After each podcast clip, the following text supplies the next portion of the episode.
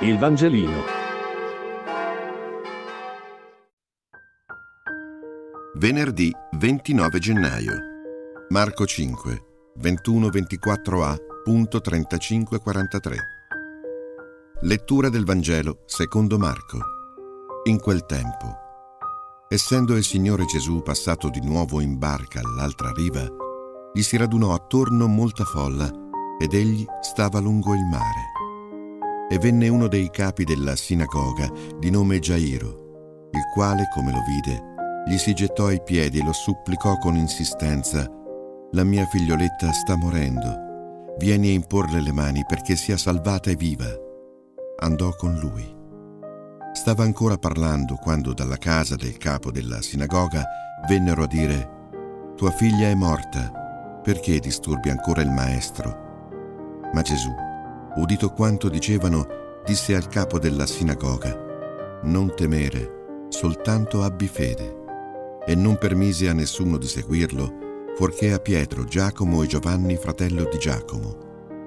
Giunsero alla casa del capo della sinagoga ed egli vide trambusto e gente che piangeva e urlava forte. Entrato, disse loro, Perché vi agitate e piangete? La bambina non è morta, ma dorme. E lo deridevano. Ma egli, cacciati tutti fuori, prese con sé il padre e la madre della bambina e quelli che erano con lui ed entrò dove era la bambina. Prese la mano della bambina e le disse, Talità cum, che significa, fanciulla, io ti dico, alzati. E subito la fanciulla si alzò e camminava. Aveva infatti dodici anni.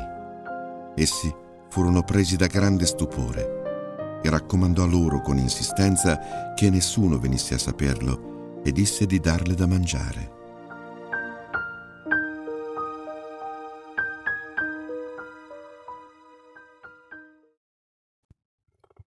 Il miracolo della figlia di Gairo rivela la signoria di Gesù sulla vita e sulla morte. Le due parti del racconto che abbiamo ascoltato sono in realtà intercalate dalla guarigione della donna emorroissa, che tocca il mantello di Gesù, una guarigione simile per molti dettagli a quella della fanciulla.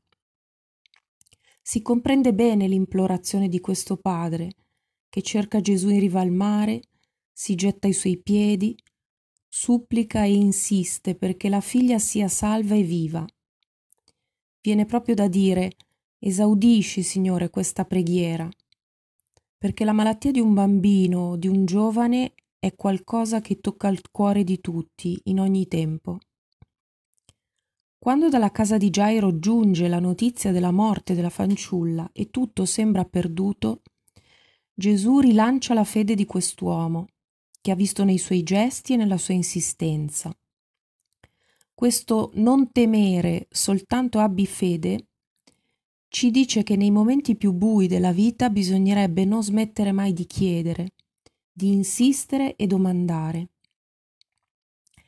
Nel racconto il miracolo avviene, ma rimane segreto, è un miracolo nascosto. Infatti Gesù dice alla gente che la fanciulla dorme così chi rimane fuori pensa che sia stato semplicemente un risveglio dal sonno. Nel racconto capita spesso che Gesù imponga il silenzio a chi è stato sanato, perché il miracolo non definisce la sua identità. Gesù non vuole essere scambiato per un guaritore. Occorre attendere il mistero della croce per comprendere la sua identità e il miracolo è solo un segno che manifesta e nasconde.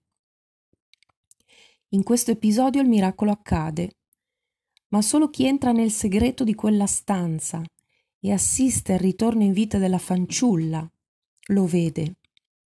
C'è Gesù, ci sono i discepoli, i genitori, della cui croce Gesù si fa carico, e ancora una volta c'è chi legge, ci siamo anche noi. Per capire che cosa?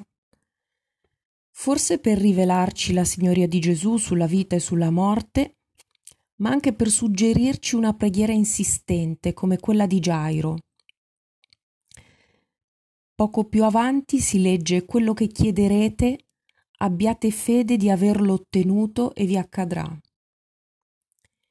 e poi per suggerirci forse anche una preghiera raccolta, come quando entri nella tua camera, chiudi la porta e preghi, e il Padre tuo che vede nel segreto, dice Marco, ti ricompenserà. Il Vangelino. Buona giornata.